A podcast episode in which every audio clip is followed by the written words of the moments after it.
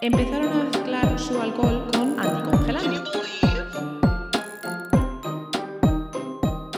Claro, pero entonces para que lo... Claro, es que... A verás, es que vas a flipar, vas a alucinar. Valencia en falles con COVID. Escúchame, tía, yo estaba, yo estaba muy contenta porque pensaba que habían prohibido los petardos, pero veo, bueno, escucho que no. Puedo percibir por mis sentidos que no. Tal cual, tal cual. Sí, porque es, es muy raro, porque para los que somos de Valencia notamos ese tiempo a fallas, en plan el weather en inglés, el tiempo de la atmósfera que hace solecito, hace calorcito, hace día de Sí. mascleta, ¿sabes? Es como que se siente. Pero no está todo ese ruido de fallas. Y es como Tal cual. Rarísimo. Ya, tío. Y yo encima este acabo de empezar a trabajar hace un mes en una empresa nueva que está basada en Barcelona y yo tengo los festivos de ahí, no de aquí. Entonces yo no tengo el día de San José no tengo no tengo fiesta, estoy currando. Madre de Dios. Lo siento, tía. Lo siento. A ver, no pasa nada porque luego tengo festivos que aquí no tenéis. Por ejemplo, el, 20 el 11 de septiembre, el 24 de... Uf, no me acuerdo.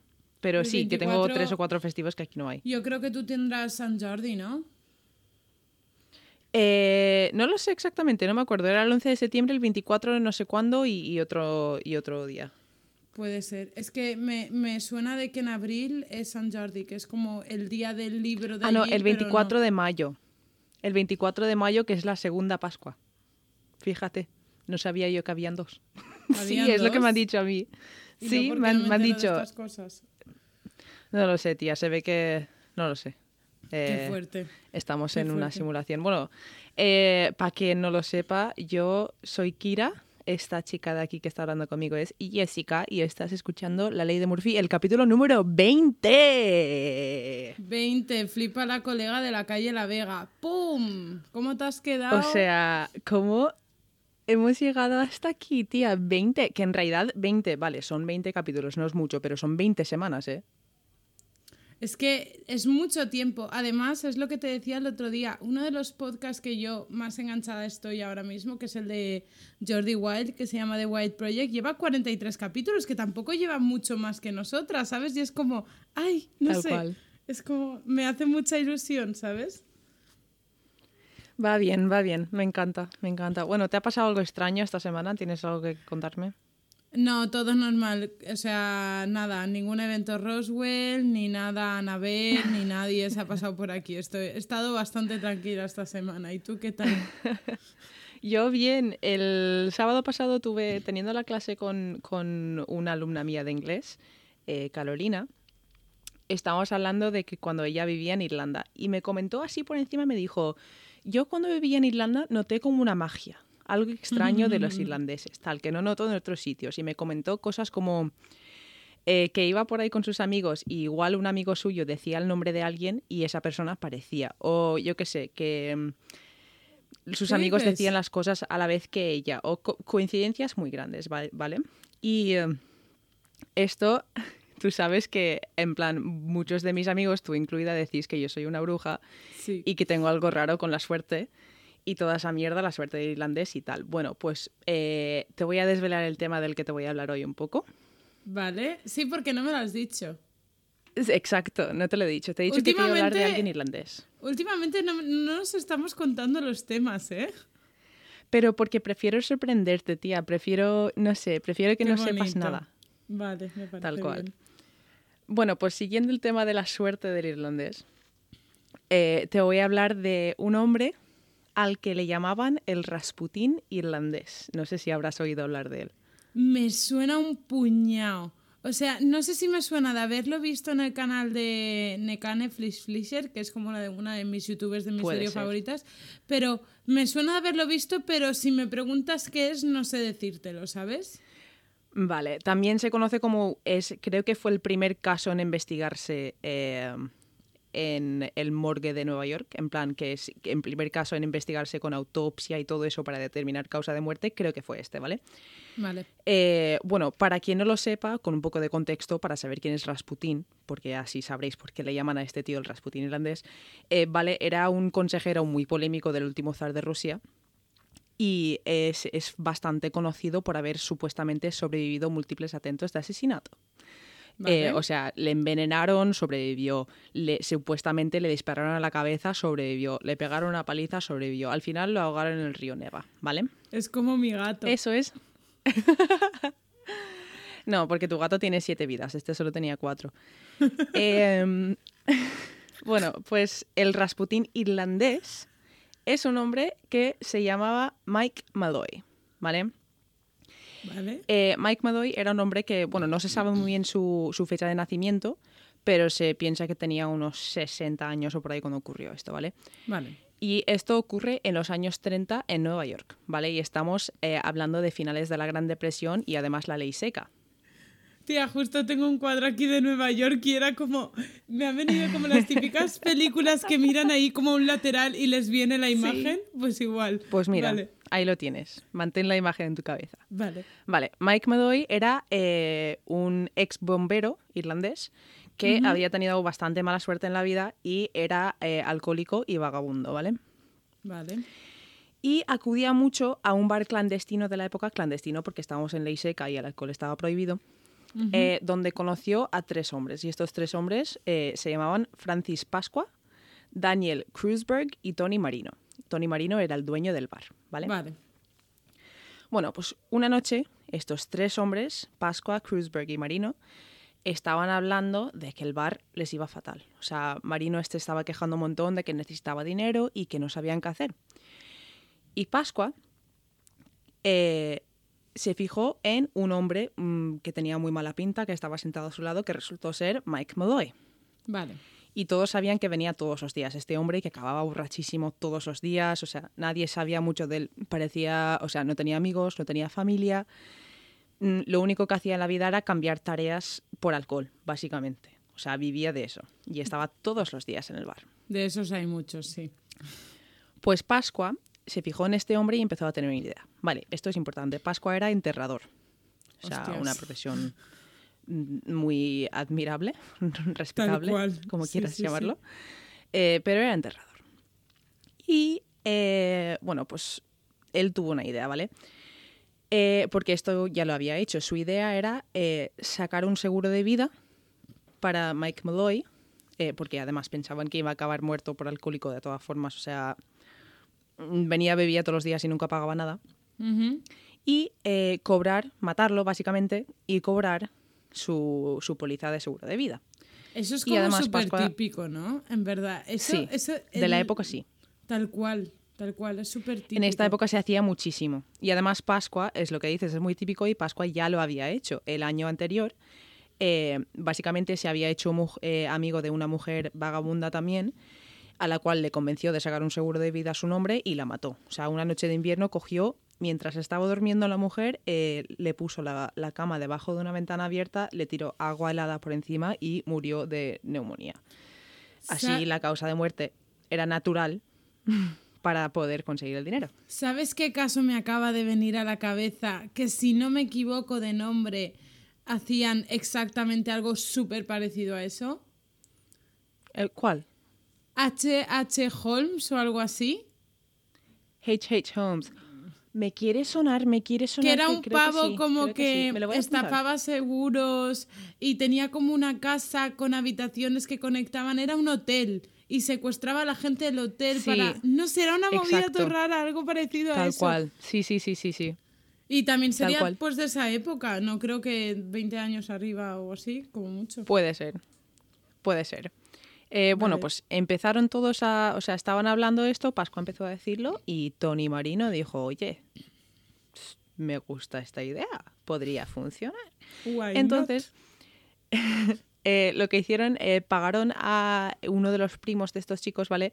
Em, para que se hiciese pasar por un hombre llamado Nicholas Mal- Malloy, ¿vale? Vale. Que sería el supuesto hermano de Michael. Eh, Vale. Y lo que hicieron fue eh, sacaron tres seguros de vida distintos, ¿vale?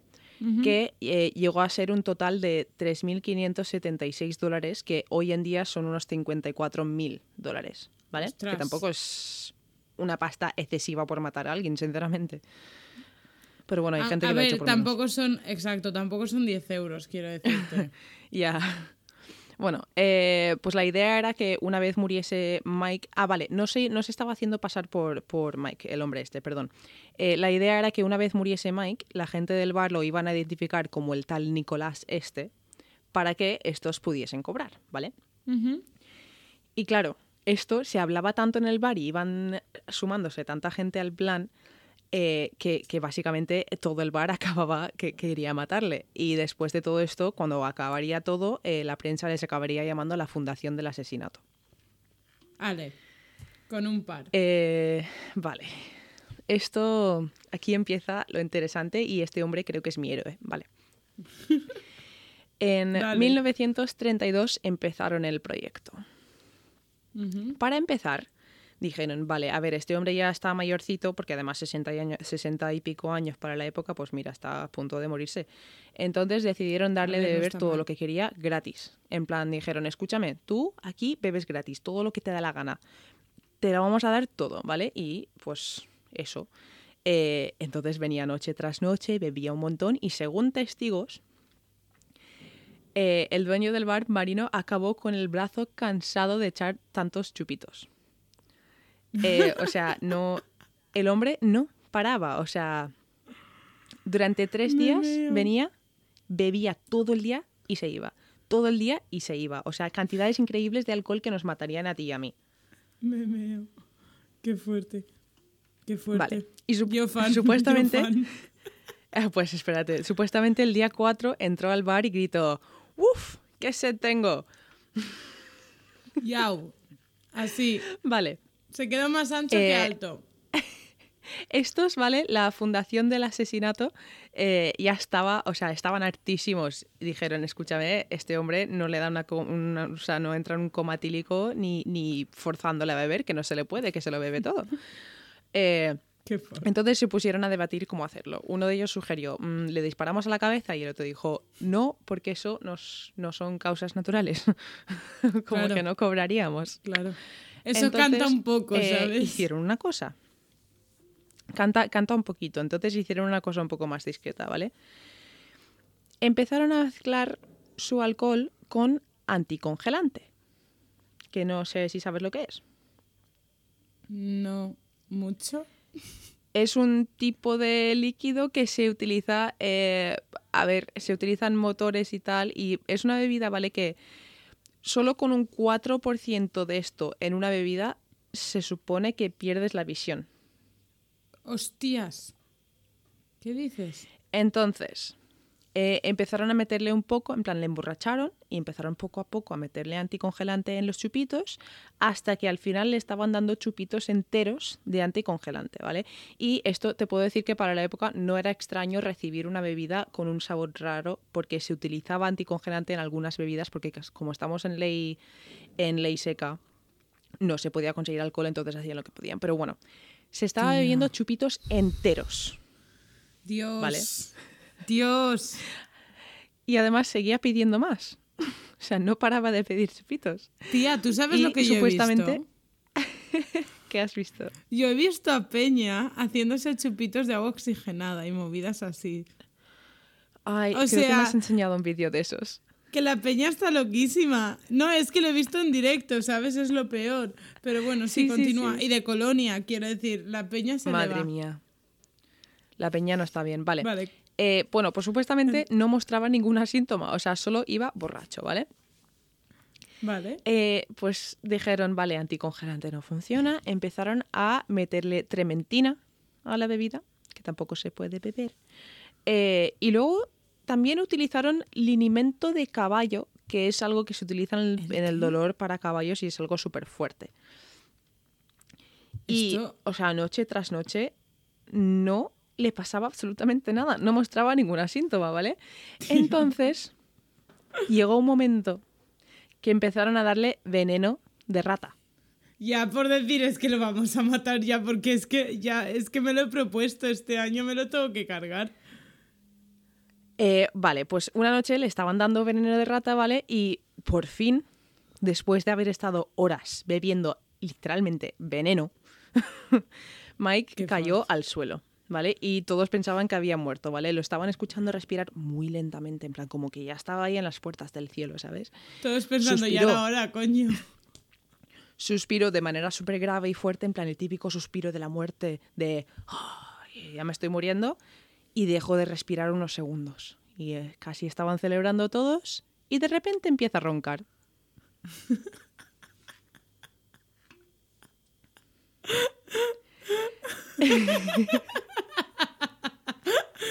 Yo soy fan de esa O sea- persona, tío, no se muere.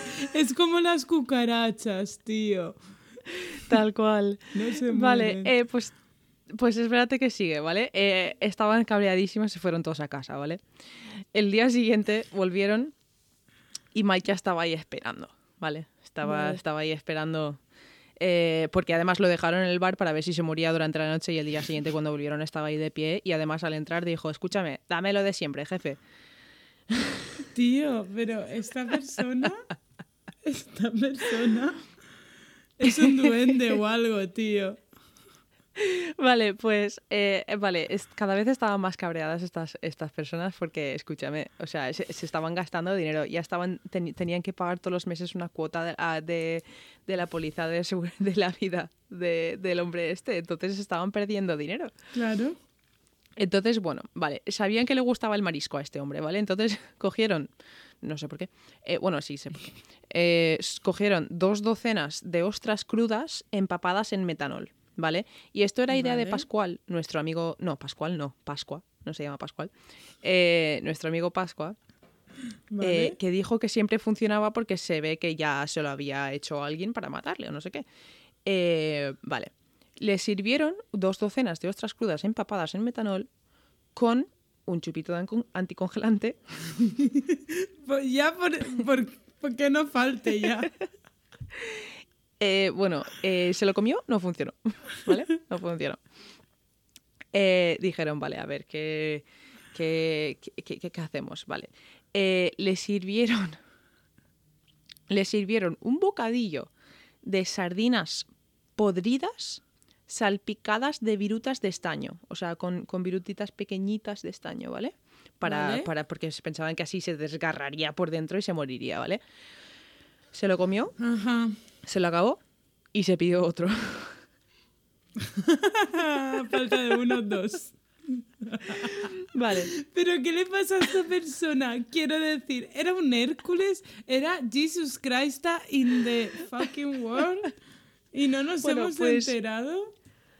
A estas alturas, ¿vale? Había ya tanta gente involucrada con esto que literalmente que el dinero con el que se iba a quedar cada uno ni siquiera les salía rentable hacerlo, pero ya estaban tan cabreados que por orgullo que tenían que matarlo.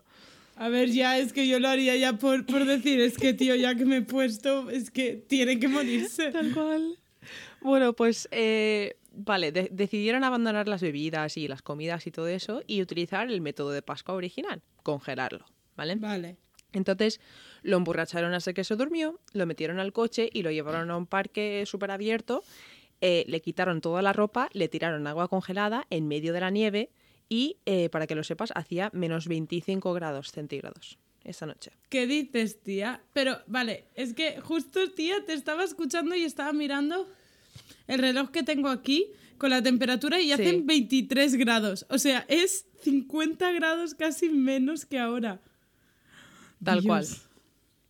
Locura. Vale, pues eh, pensaban estos, ya estaban convencidos de que moriría, tío.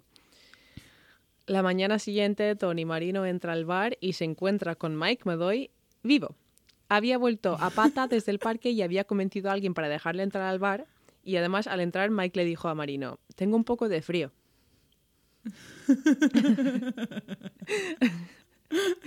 o sea. Soy Vale, a estas alturas ya tienen que pagar otra mensualidad de seguro de vida y, y ya se están puto cabreando porque están perdiendo dinero, ¿vale? Entonces Vale. cogen y dicen, escúchame, vamos a atropellarlo, vamos a atropellarlo que de eso sí que no tiene escape. Entonces decidieron atropellarlo. Tenían un amigo que era taxista que dijo que por 150 dólares lo haría. Vale, así, con O sea, su coña. que te digan, mata a este, mata a alguien y tú dices, vale, págame 150 euros. Es como, joder, no, no, no te cuesta mucho. Bueno, Tal cual. eh, cogieron a Mike, eh, lo emborracharon, como siempre, eh, lo metieron al taxi, que iba borrachísimo, y salieron a la calle, ¿vale? Eh, lo dejaron en un sitio en medio de la calle e intentaron atropellarle. Vale. Estaba borrachísimo, pero logró esquivar el coche dos veces seguidos, ¿vale? Pero a la tercera, vale, vencida, eh, ya le dieron y acabó en el suelo. No se movía, ¿vale? Y además le dieron de frente a 80 kilómetros por hora y salió volando por encima del coche y se quedó detrás del coche. Y dieron marcha atrás para volver a atropellarle para estar seguros. Vale. Vale. eh, en este momento venía otro coche, así que tuvieron que salir pitando hostias. vale. Spoiler, estaba vivo. A verás tú. Vale. El que se hizo pasar por Malloy en el contrato de seguro de vida se puso a llamar a todos los hospitales uno por uno para ver si habían encontrado algún cadáver para poder llamar y decir que había muerto para poder ir a coger el dinero, Vale. pero nadie sabía nada de él. Estuvieron buscándole semanas, tía, semanas. O sea, tres semanas estuvieron buscándole hasta que al final Pascua dijo, escúchame, vamos a encontrar a otro borracho y le hacemos pasar por él, que necesitamos la pasta ya, que no podemos seguir pagando esto. Antes de poder hacer eso, Mike entra al bar y saluda a los chicos. Había estado en el hospital durante tres semanas, tenía múltiples fracturas y huesos rotos, tenía una fractura en el cráneo, un brazo roto, no sé qué. Se despertó y nada más despertarse fue directo al bar. Además entró al bar diciendo, escúchame, me muero por beberme algo con alcohol. O sea, se moría por, por una bebida, ¿sabes? O sea, Qué este hombre, fuerte, además que no tío. se cataba, no se cataba de lo que le estaban intentando hacer, porque además dijo que solo se acordaba de que tenía frío, había oscuridad, una luz le vino de frente eh, y se despertó en el hospital. Ya está. Ya apañado. Ya apañado. Vale. Y así vamos, voy caminando por la vida. Sin pausa, Vale. pero sin prisa. Eh, vale, y eh, esto el 21 de febrero, o sea, siete meses después de haber empezado todo esto, Vale. siete meses después, por fin consiguieron matarlo.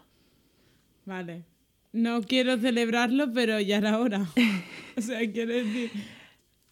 Eh, vale, a unas lo que hicieron fue, y además dijeron, escúchame, que no podemos con esto de métodos naturales y mierdas, vamos a matarlo. Yo, Pascua dijo, escúchame, soy enterrador, le soborno al, al que hace la autopsia y nos pone lo que sea. Vale. Ya. Pues entonces lo metieron dentro de una habitación eh, y después de emborracharlo por enésima vez, eh, le pusieron una toalla en la boca y engancharon un tubo conectado a una llave de gas hasta asfixiarlo.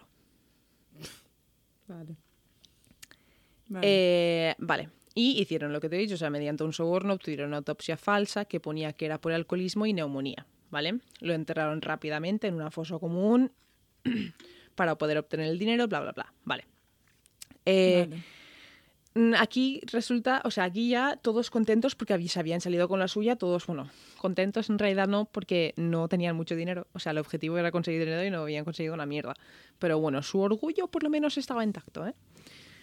Y Vale. uno de los miembros del grupo, el que se había hecho pasar por el hermano de Malloy, o no sé si muy bien si el hermano de Malloy o Malloy mismo, pero el que se hizo pasar por el tal Nicolás Malloy, eh, fue detenido poco después por otra cosa que no tenía nada que ver.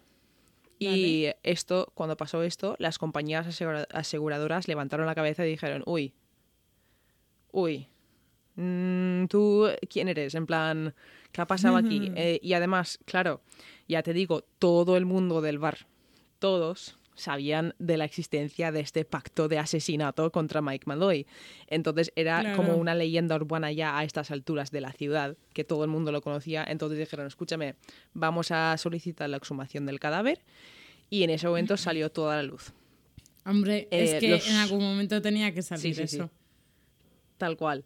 Eh, y nada, el final de esta historia es por lo menos algo, no sé si bonito o malo, no sé, eh, pero los cuatro miembros principales, que eran eh, Kreuzberg, Pascua, Marino y el que se hizo pasar por Nicolás Malloy, fueron detenidos, juzgados y ejecutados en la silla eléctrica. Y si buscas información sobre esto en internet, hay un artículo de la Smithsonian que la última frase del artículo dice, dice que fueron eje- ejecutados en la silla eléctrica, la cual les mató a todos la primera vez. No he entendido. O sea, que no, no, no tuvieron que hacer varios intentos, vamos, que se murieron todos en la primera. Vale, ya lo he pillado, vale. Joder, tío. qué. tío, o sea, yo fan de ese o señor. sea- yo fan de ese señor. Más de una docena de intentos de asesinato y no moría, ¿eh? No moría. O sea, esa persona, eh, no lo sé, le ha mirado un tuerto, un manco o algo de lo que se diga eh, aquí en la cultura española, pero te lo prometo que yo fan de esa persona. O sea, yo a la Por eso- media ya estoy muerta, enterrada y ya me ha hecho la visita a San Peter, ¿sabes? Por eso quería, en plan, lo he ligado un poco con lo de la suerte del irlandés y todo eso, porque este hombre tenía un montón, obviamente era vagabundo y era alcohólico, entonces tanta suerte en la vida no podría tener, pero algo, algún poder misterioso ahí tenía protegiéndole, tío. Y Tía. además tengo que añadir que hoy grabando esto estamos a 16, mañana 17 Mañana San es el día de. San Patricio. Entonces va todo ligado, ¿sabes? En plan, mira, ley de Murphy, yo soy irlandesa, mañana es San Patricio, eh, es el capítulo 20, no sé, me, me ha parecido una historia muy bonita y además, dato interesante, este es el tema que yo quería contar en el primer capítulo de este podcast, pero no lo hice porque lo sacamos en Halloween y como íbamos ya sacando más temas se me quedó en el olvido y lo tenía ahí un poco olvidado y el otro día me vino a la cabeza y dije, es que si nunca le conté esto, entonces es perfecto. Me ha encantado. O sea, me ha encantado. Me ha parecido una historia increíble, maravillosa. Y no sé, o sea, a pesar de oh, el hecho en sí, ¿no? Que se lo Sí. querían cargar, me ha parecido una historia muy guay, ¿sabes? En plan, y el ¿A que otro sí? que no la moría, tío. O sea, que no la palmaba. Ahí estaba, tío. O sea, brutal. Yo fan de ese señor. Le voy a hacer una pancarta o algo, ¿sabes? Y nada, Me tampoco, como últimamente te he estado contando cosas o muy creepy o muy tal, quería contarte algo que sí, que es un poco, pues eso, no es feliz del todo, pero, pero joder, es muy interesante y yo quiero saber más sobre la fisiología de este hombre, ¿sabes? A ese hombre no se le estudió ni nada. A ver, yo creo que cuando llegaron a querer intentar estudiar por qué había sobrevivido todas esas cosas, Ya no quedaba porque además, ya te digo, todo esto no es una leyenda urbana, en plan, no es algo que la gente ha exagerado, sino que realmente estos son todos los intentos contra su vida y todo lo que se hizo y, y, y- y no son exageraciones, ¿sabes? Sí, sí, sí, tal cual. Es que eso es lo que más increíble me parece. ¿Sabes? Porque Sí. tampoco es una leyenda que haya pasado cuando Jack el Destripador, que ya hablaremos de este señor un día. Exacto, eso queda pendiente. Eso queda pendiente, es verdad. ¿Vale? Eh, pero quiero decirte, pasó hace relativamente poco en términos. de Unos historia. 90 años. Claro, quiero decirte. No sé, me parece súper curioso, tío. O sea, yo. ¿Ah, que sí? Igual como la gente, lo que hablamos en el capítulo de la tatuadora más, más vieja del mundo, eh, que Sí. la cultura asiática es como mucho, que dura muchísimos años, con una cordura increíble y aquí como que, Sí, ¿sabes? tal cual. es como sí. ese tipo de diferencias porque ellos sí, nosotros no, ¿sabes? Exacto. No sé, me parece súper curioso. Dime. Eh, volviendo a lo que estábamos diciendo antes, que Valencia en falles y todo eso, si escucháis bombas, cosas que parecen bombas y cosas así, los que no sois de Valencia, es que estamos en fallas y a la gente les gusta hacer muchísimo ruido y parece esto una zona de guerra, pero no pasa nada. Claro, hostia, es que yo estoy escuchando cada dos por tres. De ti no, Yo también, pero a ver, Cari, míos sí. vivimos enfrente, Claro. escuchamos los mismos. Es que- No lo, no lo había mirado de esa manera. Que por cierto, chicos, eh, por las medidas ya deberíamos de poder grabar juntas, pero hemos querido seguir haciendo la distancia porque la verdad es que es bastante cómodo. Sí, no nos implica mucho jaleo. Y además, cuando ya vayamos a hacer capítulos más largos o cuando tengamos a invitados, que también habrán pronto, eh, grabaremos juntas otra vez. Pero por ahora creo que vamos a mantenerlo así.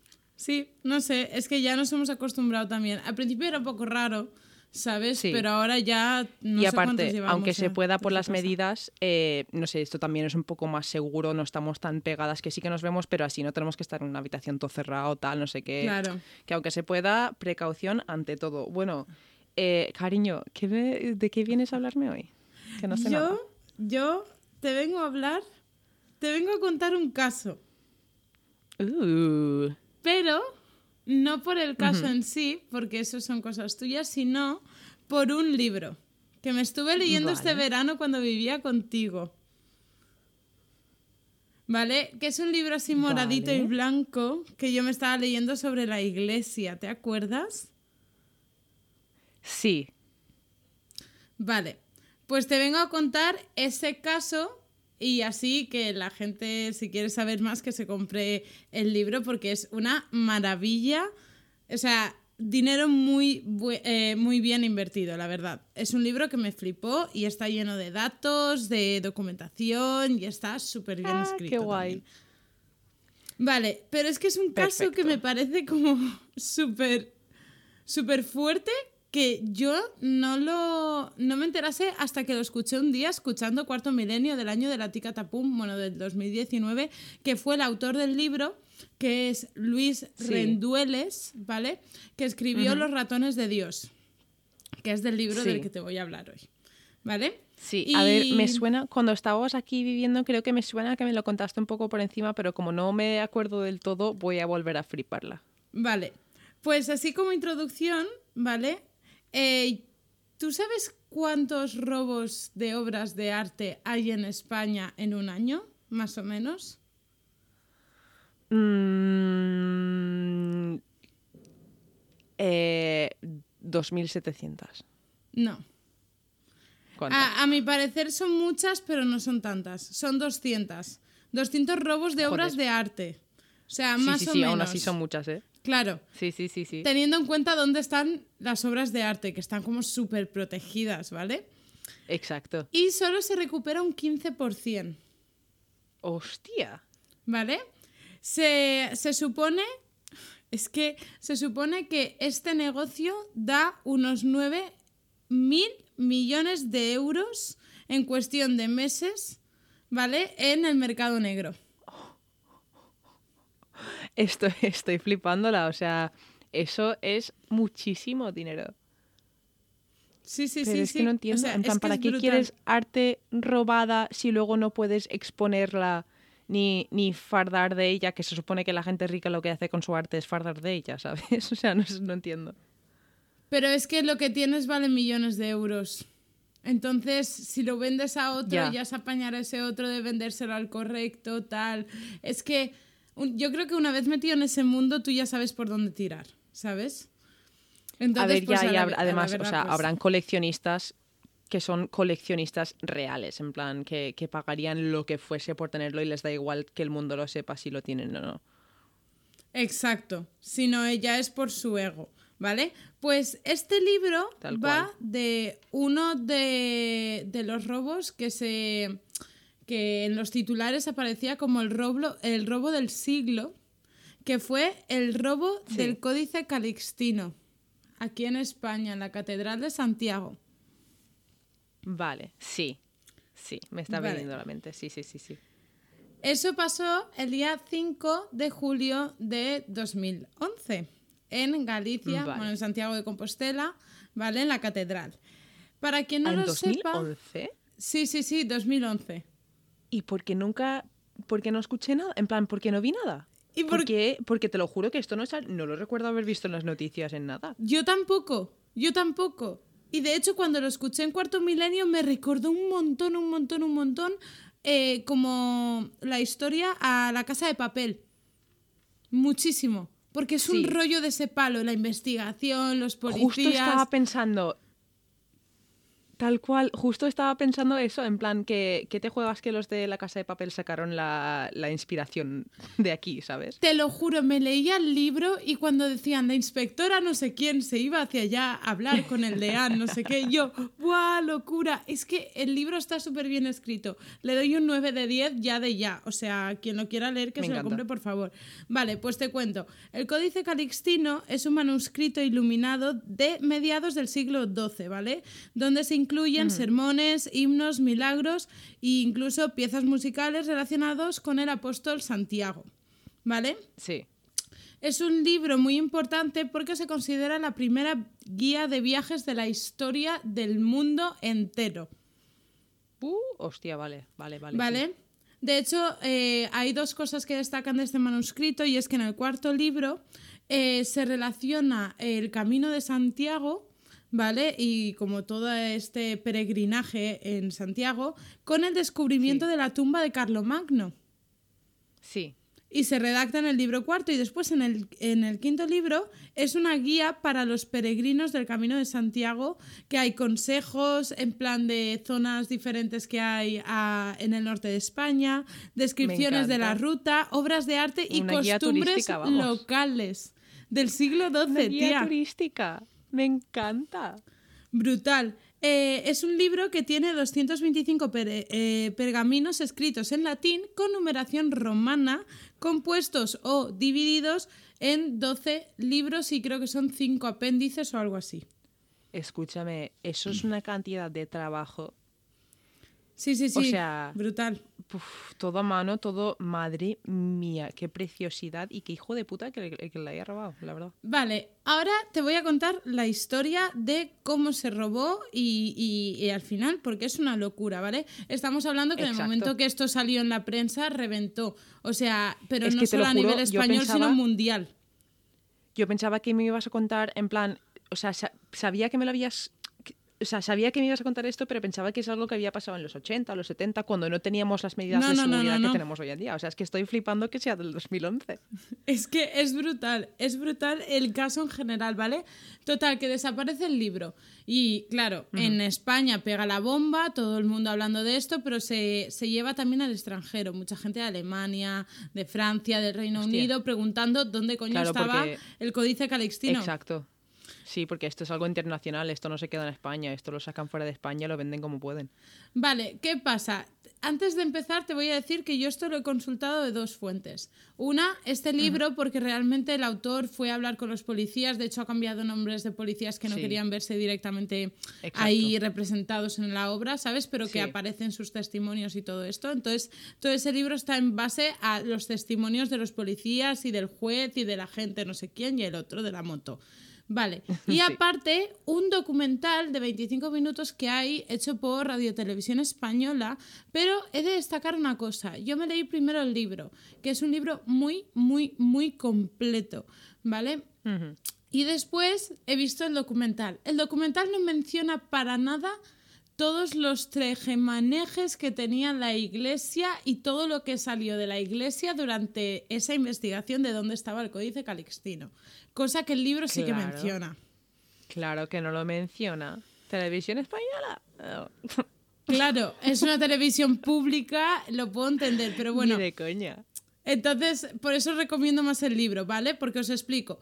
En el libro se cuenta de que aparece en uno de las como de las torrecitas una, un cristal roto, ¿vale? Sí. Pero, ¿qué pasa? Que a pesar de eso, no había ningún tipo de signo de violencia ni habían testigos que corroborasen que alguien había entrado a robar el libro. Entonces, Sí. lo primero que se sospecha, ¿vale? Ya desde al principio, es que era alguien que conocía el lugar.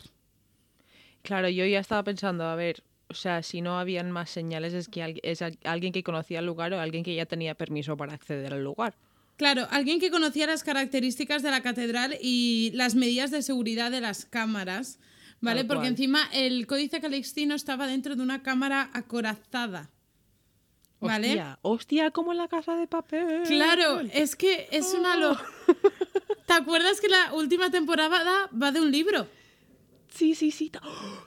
Tal cual. Es que claro, por eso te, os digo que este, es que este caso es brutal. Bueno, la buena cuestión... Perdón, que me entró la tos y todo. Vale, ya estoy. Es que me he emocionado. Bueno, la buena cuestión es que eh, podían ser dos cosas. Una, que fuese alguien de, pues, dentro del mercado negro que hubiese contactado con un trabajador de la iglesia para que cogiese el libro y se lo vendiese, ¿vale? Es decir, Sí, que la persona sí. de dentro de la iglesia tuviese un cliente, que era lo más típico, era lo más común. Dentro de los robos de arte le- es lo más común. Tal Porque cual, sí, porque tú no robas algo para ver luego si puedes venderlo, tú robas algo ya teniendo un escape y alguien a quien dárselo. Porque es un marrón. Porque encima lo primero que te hacen es cerrarte fronteras. Exacto. O sea, de España no sale. Yo no me lo quedo, también te lo digo, ¿vale? Tal y- cual, hostia, es que. uf, La segunda opción, ¿vale? Que era la que menos tenían en cuenta en ese momento, es que fuese alguien que hubiese tenido un conflicto directo con la iglesia o con alguien de la iglesia. O sea que el Mm, vale. motivo empezaría siendo emocional más que económico. Mm.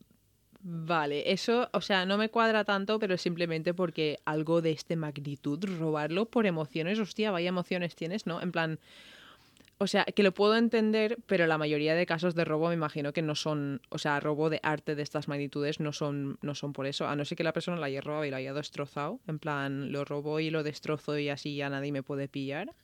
Claro, pero entonces para que lo... Claro, es que... A verás, es No que vas a flipar, vas ese- a alucinar. Ya, vale, vale, Vale. vale, dime. Eh, aparece un tal Chose Sánchez, ¿vale? Digo Chose porque en Galicia muchas veces las J y las G se sustituyen por X. Sí. ¿Vale? Eh, Chose Sánchez, que fue el señor que se dio cuenta de que el códice no estaba, ¿vale? Y él ya empezó a decir que la situación le olía un poco Qué raro, marrón. porque él es investigador, ¿vale? Y sabe que el códice estaba en una sala que se llama López Ferreiro, que es una sala de depósitos dentro de una cámara acorazada con acceso restringido y vídeo vigilado.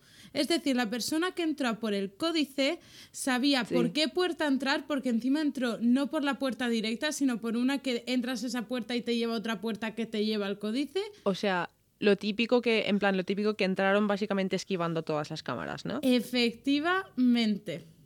Pues eso es que es alguien que ya había, o sea, alguien que ya estaba o trabajando involucrado con, con eso o alguien que ya había venido varias veces en las anteriores semanas o lo que sea para ver dónde estaba todo.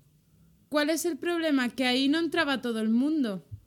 Es que hay muy poca gente tenía acceso. Es decir, un Ah. turista no podía entrar y un, un investigador necesitaba una orden de la Junta de Galicia para decir que iba a investigar. Porque es algo histórico. O sea, y de hecho, tú no puedes consultar como aquel que dice el manuscrito. Tú consultas 900 copias que hay, ¿vale? Que se han hecho Sí. a raíz de ese manuscrito, que cada copia vale 2.500 euros. Y además, o sea, es que lo- me lo estoy planteando y me imagino que, o sea, no sé cuánta gente tenía acceso a ese sitio, pero imagina que son cinco, ¿vale? Imagina que son cinco, o que son diez, o que son quince, o lo que sea. Aun, aun si tú eres una persona que trabajas ahí y se te ocurre robarlo, lo primero que piensas es, somos tan pocos que me van a pillar. Entonces, Exacto. no me cuadra, no me cuadra que sea alguien que trabaje ahí tampoco, ¿sabes? Exacto. ¿Y qué pasó? Llegó la policía y llegamos con el agente, uno de los inspectores jefe de la Policía Nacional, ¿vale? Que es Antonio Tenorio. Y dicho de su propia boca, decía que partían de cero. Porque dentro de la iglesia hay un hermetismo muy cerrado, ¿vale? Porque tenían un funcionamiento específico y particular, ¿vale? Porque nadie dentro de dentro de la iglesia podía hablar de lo que pasaba dentro de la iglesia. Además, Claro. estaban de normal ellos Como el tenían como exacto, tenían como su propia manera de funcionar, ¿vale? Y le añades todo lo que había pasado más la presión mediática, policial y gubernamental. Pues aquellos todos súper Claro, callaos. ¿Sabes? tal cual. Y de hecho, eh, Tal cual, tal durante cual. la investigación se descubrieron un montón de secretos y muchas movidas entre ellos. Pero tía, ay, perdón. Pensaba que le había desconectado la alarma del curro, sorry. No Vale, te preocupes. me No asustó es el yo. fin del mundo. Ya sabéis todos eh, cómo suena. Iba a decir a qué hora, pero no sabéis a qué hora estamos grabando. Ya Tal sabéis cual. todos cómo suena la alarma de Jessica, porque no lo voy a quitar. Vale, no pasa nada. Bueno, la buena cuestión es que, tía, como que ese mundo de dentro de la, de la, de la catedral era súper feudal. Bajaban el dinero de los peregrinos en un sistema de poleas. Y a día de hoy se baja mía. así. ¿Vale? Después, las movidas que habían entre ellos, mira, por ejemplo, cuando desapareció el libro este, ¿vale? Una monja se Sí. fue a la policía, ¿vale? Y esto me acuerdo, no lo tengo ni apuntado, pero una monja se fue a la policía para acusar al organista, que fue de hecho uno de los principales sospechosos de, to- de todo el caso, ¿vale? Porque resulta que cuando ella estaba en el coro y le tocaban los solos, decía que el organista tocaba más fuerte para cubrirla, para que no la porque no la dejaba cantar. O sea que básicamente era un. Este me cae mal. Este ha robado el libro. Claro. Y a pesar de ser todos siervos de Dios, eran unos cabrones unos con otros, ¿sabes?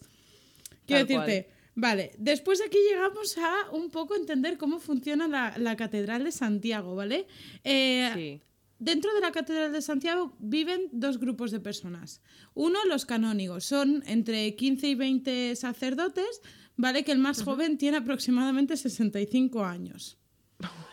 Vale, ¿Vale? Y todos viven ahí, rezan ahí y mueren ahí. vale. Y después tenemos otro grupo que son los trabajadores, que tienen un nombre en concreto que no lo he apuntado, la verdad, porque me sonaba súper Middle Ages, ¿sabes? Edad media. Y dije, chica, actualízate. ¿Vale? Que también viven ahí, que son pues el electricista, el organista, el de la moto, el butafumeiro ese, el que tira el... Sí. fum, ¿Vale? Sí. Vale, esto para entender un poco. ¿Qué pasa? Que aquí entra la movida de un señor que se llama Manolo Castiñeiras, porque es galego. Un Manolo, vale. Es electricista. ¿Vale? Vale. Manolo el electricista, vale. Al principio nadie sospechaba de él. ¿Y qué Escúchame, pasó? Esto parece una serie. Que empezaron ¿Qué a sospechar de él, claro. ¿Por qué empezaron a sospechar de él? Porque resulta, ¿vale? Que empezaron a examinar quién podía tener algún vínculo afectivo con esa catedral y quién había podido tener un vínculo, eh, un conflicto directo con la catedral. Y este señor Por- había o sea, dices en plan, Dime. esto ya es cuando empezaron a investigar el motivo emocional, ¿no? En plan, el motivo de, No, igual no lo han robado por dinero. Ahí estamos, cuando empezaban a plantear si podía ser... Aún no lo tenían muy claro. Vale. Vale. Pero en- encontraron una hoja de despido a nombre de este señor, ¿vale? Que Uh, llevaba 25 años trabajando ahí, re- porque resulta que era Dios. sobrino de la lechera de la catedral. La lechera, tía. Host- Vale. eh, escúchame, qué cosas más extrañas, pero esto es una telenovela, vale. Es que es brutal. Es que es brutal. No, Pues Manolo, total, que en lo 2005 hiciste tú, Manolo.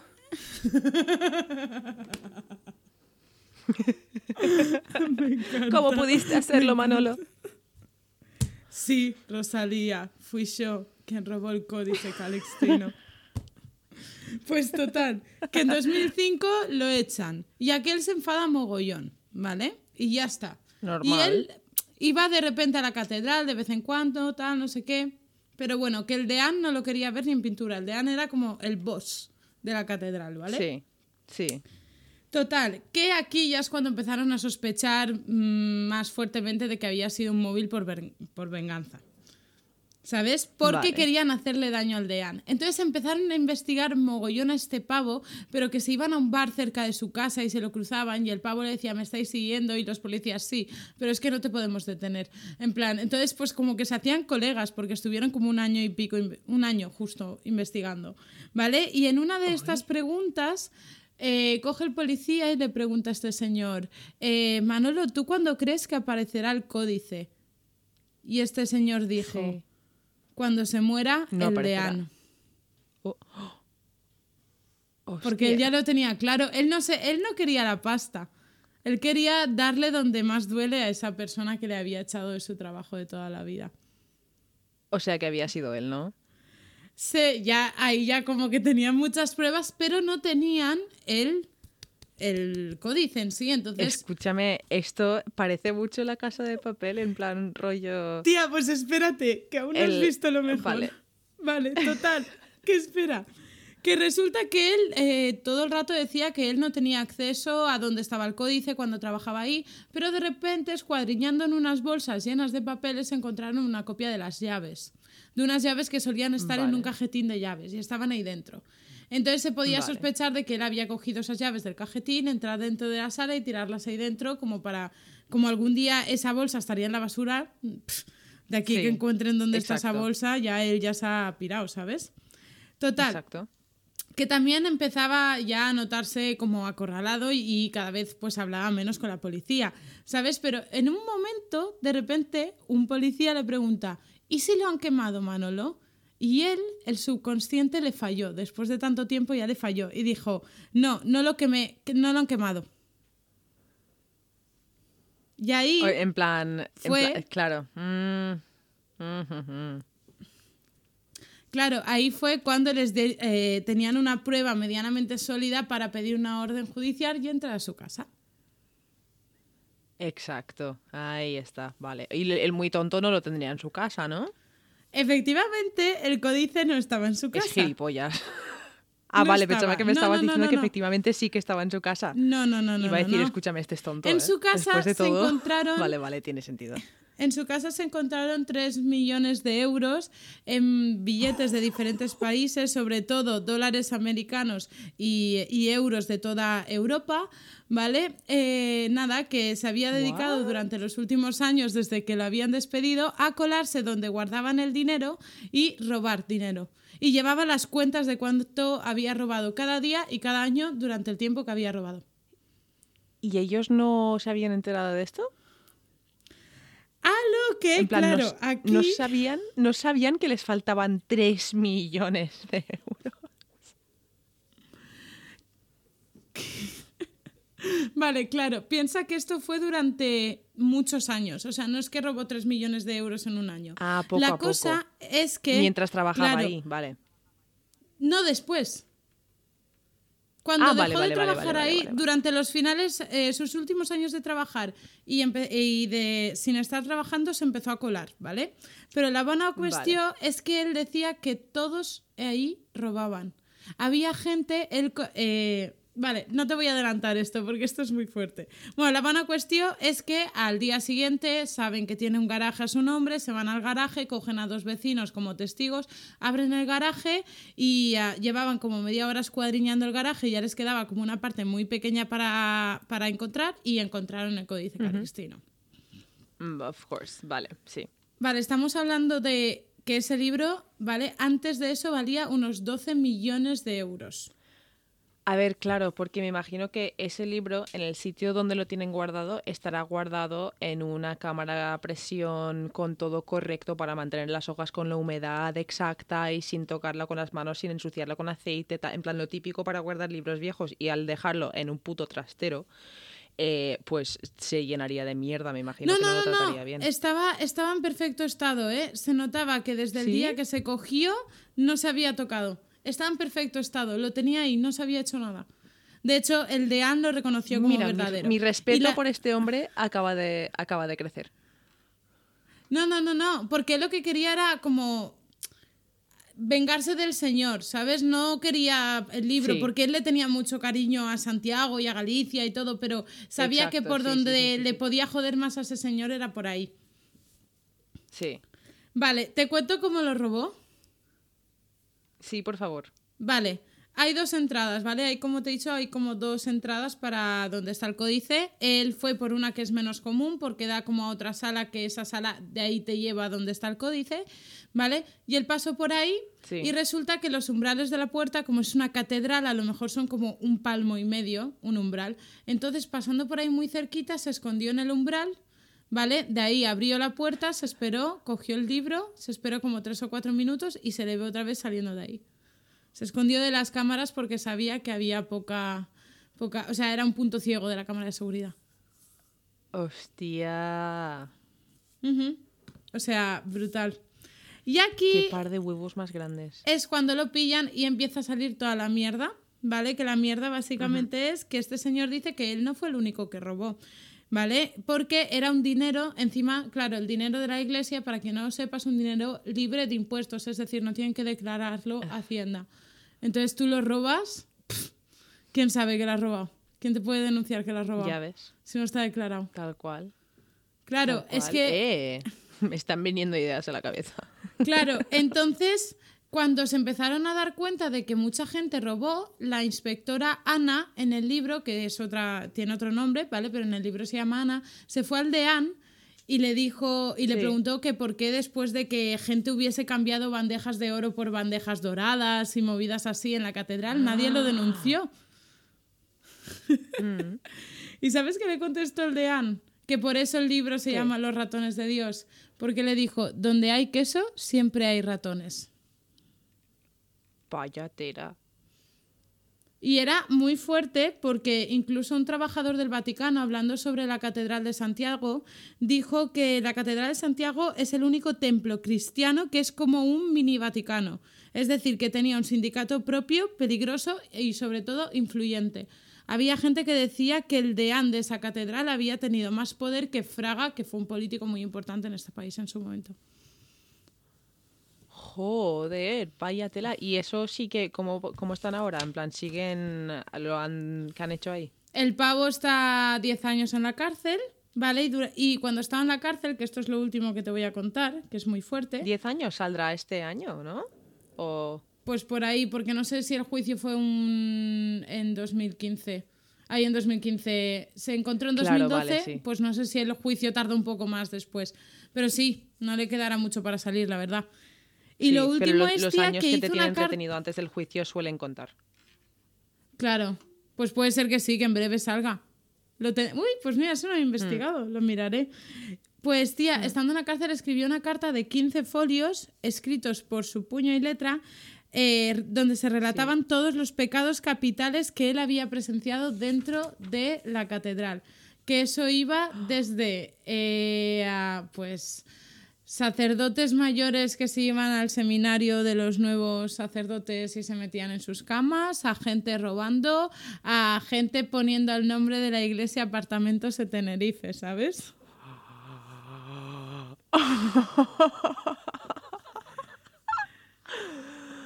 Vaya, a ver, no sé por qué me estoy sorprendiendo tanto, tía. O sea, sí, sí, es que me lo creo todo. De hecho, al final la Junta decidió quitarle el poder del dinero a los sacerdotes y de hecho el último año que estuvieron los sacerdotes con el poder del dinero, tía, se, como que se registraron eh, 570.000 euros, ¿vale? Y el primer año con administrador del gobierno, 1.030.000. O sea, tía. Total, Estoy flipando, estoy flipando y asqueada a la vez, en plan, como que me da mucho asco que tengan. Uf. Total que el deán fue destituido y en, 2000 en 2008, 18 perdón, fue acusado por abuso sexual de un menor. Y a la iglesia se apartó de él y se fue a una iglesia súper pequeña de un pueblo súper perdido. Y así acaba el robo del Códice Calixtino. Si queréis saber más, leeros el puto que libro, que es una siga, fantasía. siga pudiendo ser sacerdote, en plan, siga, se haya ido a otra iglesia. Es que, escúchame, eso, el tema, o sea, no, no, no, me, no me fío de los curas, de los sacerdotes, lo siento, lo siento muchísimo, pero no, o sea, me cago en la puta, qué asco, de verdad, de hombre, y ole el otro por haberle robado las cosas y por haberle hecho pasarlo mal y por haber sacado toda la mierda a la luz, o sea... ¿Cómo te has quedado? te mereces. Pf, Me he, queda- me he quedado loquísima, tía, me he quedado muy loca. O sea, me acuerdo que me comentaste un poco por encima el caso, pero no sabía todo esto, estoy flipando. Sí, pues después se descubrió, tía, que pusieron una cámara y al mes apareció rota, pero resulta que no estaba rota del todo y siguió grabando y cuando la policía tuvo esas imágenes, habían todo tipo de personas entrando ahí a robar de todo. De todo. De todo, tía. Que la, la policía flipándola, ¿sabes? En plan, what the fuck, porque claro, es el, el mayor templo cristiano que hay en España. O sea... Pero que es que escúchame, es que eso es el mayor ejemplo del cristianismo que te puedo dar, de que, o sea, que sí, que habrá gente que tiene fe de verdad, y no me estoy metiendo con la fe de la gente, me estoy metiendo con lo que es la institu- institución de la iglesia. Como ¿vale? Tú institución ten es tu una fe mierda. y practícala como quieras. Pero la iglesia es una puta mierda. O sea, mm, Tal cual.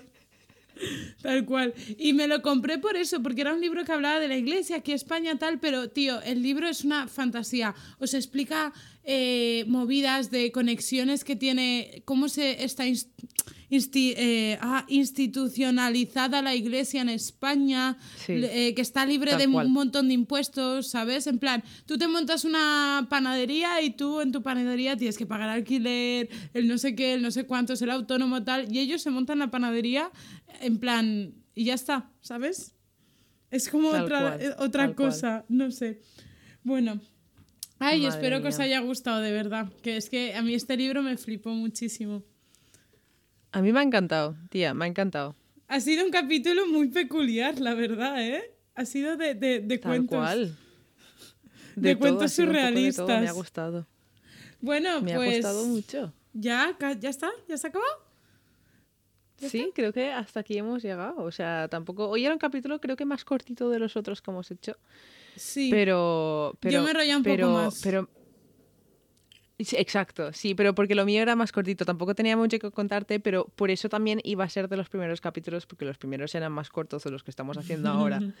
Entonces ya de por sí era un tema más cortito. De hecho, tengo que encontrarlo porque he tenido que volver a hacer la investigación, pero tengo en casa de mis padres en Játiva, eh, en una libreta eh, de unos tres meses, o ¿qué tres meses? Un año o así, antes de empezar el podcast, yo ya sabía que el primer capítulo que grabase de este podcast quería hacerlo de Mike Malloy.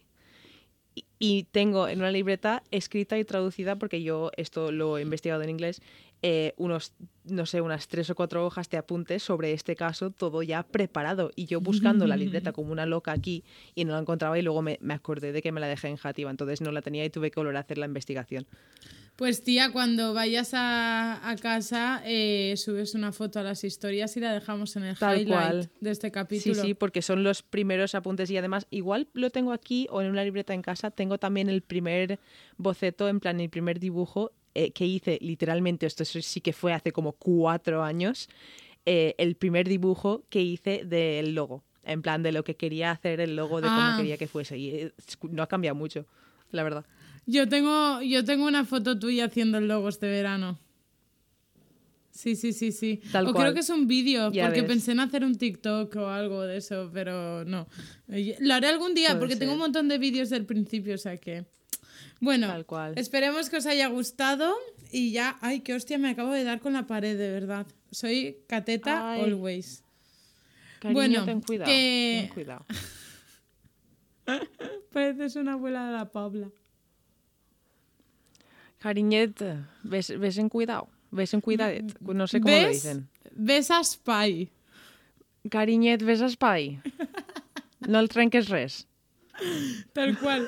Cariñets, aneu tots espai y además os recuerdo que tenemos redes sociales, tanto Instagram como Yes. Twitter, como la Facebook. En el Facebook somos la ley de Murphy y en Twitter y Instagram arroba LLDM Podcast. Allí es donde subimos, pues sobre todo en Instagram, las fotitos eh, que solemos comentar aquí en directo. Lo que pasa que vosotros las tenéis en el podcast, ahí en la cuenta de Instagram del podcast. Tal cual, estoy aquí haciendo gestos raros como si la gente me estuviese viendo y no me está viendo nadie, solo Jessica. No, y tampoco porque se ha quedado congelado. Eh, bueno, pues no me está viendo nadie. Eh, eso, que nos podéis mandar un correo con sugerencias, con cualquier cosa, eh, dudas, ideas, comentarios, lo que sea, a la ley de Murphy pod@gmail.com y eh, también nos podéis dejar reseñas en Apple Podcast, en Google Podcast, en donde escuchéis los podcasts que escucháis, menos en Spotify, Sí, que no dejan dejar fin. reseñas. Eh, pero si nos estás escuchando a través de Spotify, podríais seguirnos también y si os apetece, también podríais compartirnos por ahí, a ver qué, qué opinan vuestros amigos. En plan, les pasáis un capítulo el que más os haya gustado y decís, escuchar a estas dos gilipollas que no saben nada. Y por cierto, hola Islas Baleares, how are you today? Tal cual, nos están escuchando desde las Islas Baleares, chicos. No sé, o sea, no sé lo que está pasando. Y además, Andalucía habéis bajado, ¿eh? Ahora nos están escuchando más en Cataluña. Chica, esto parece Juego de Tronos.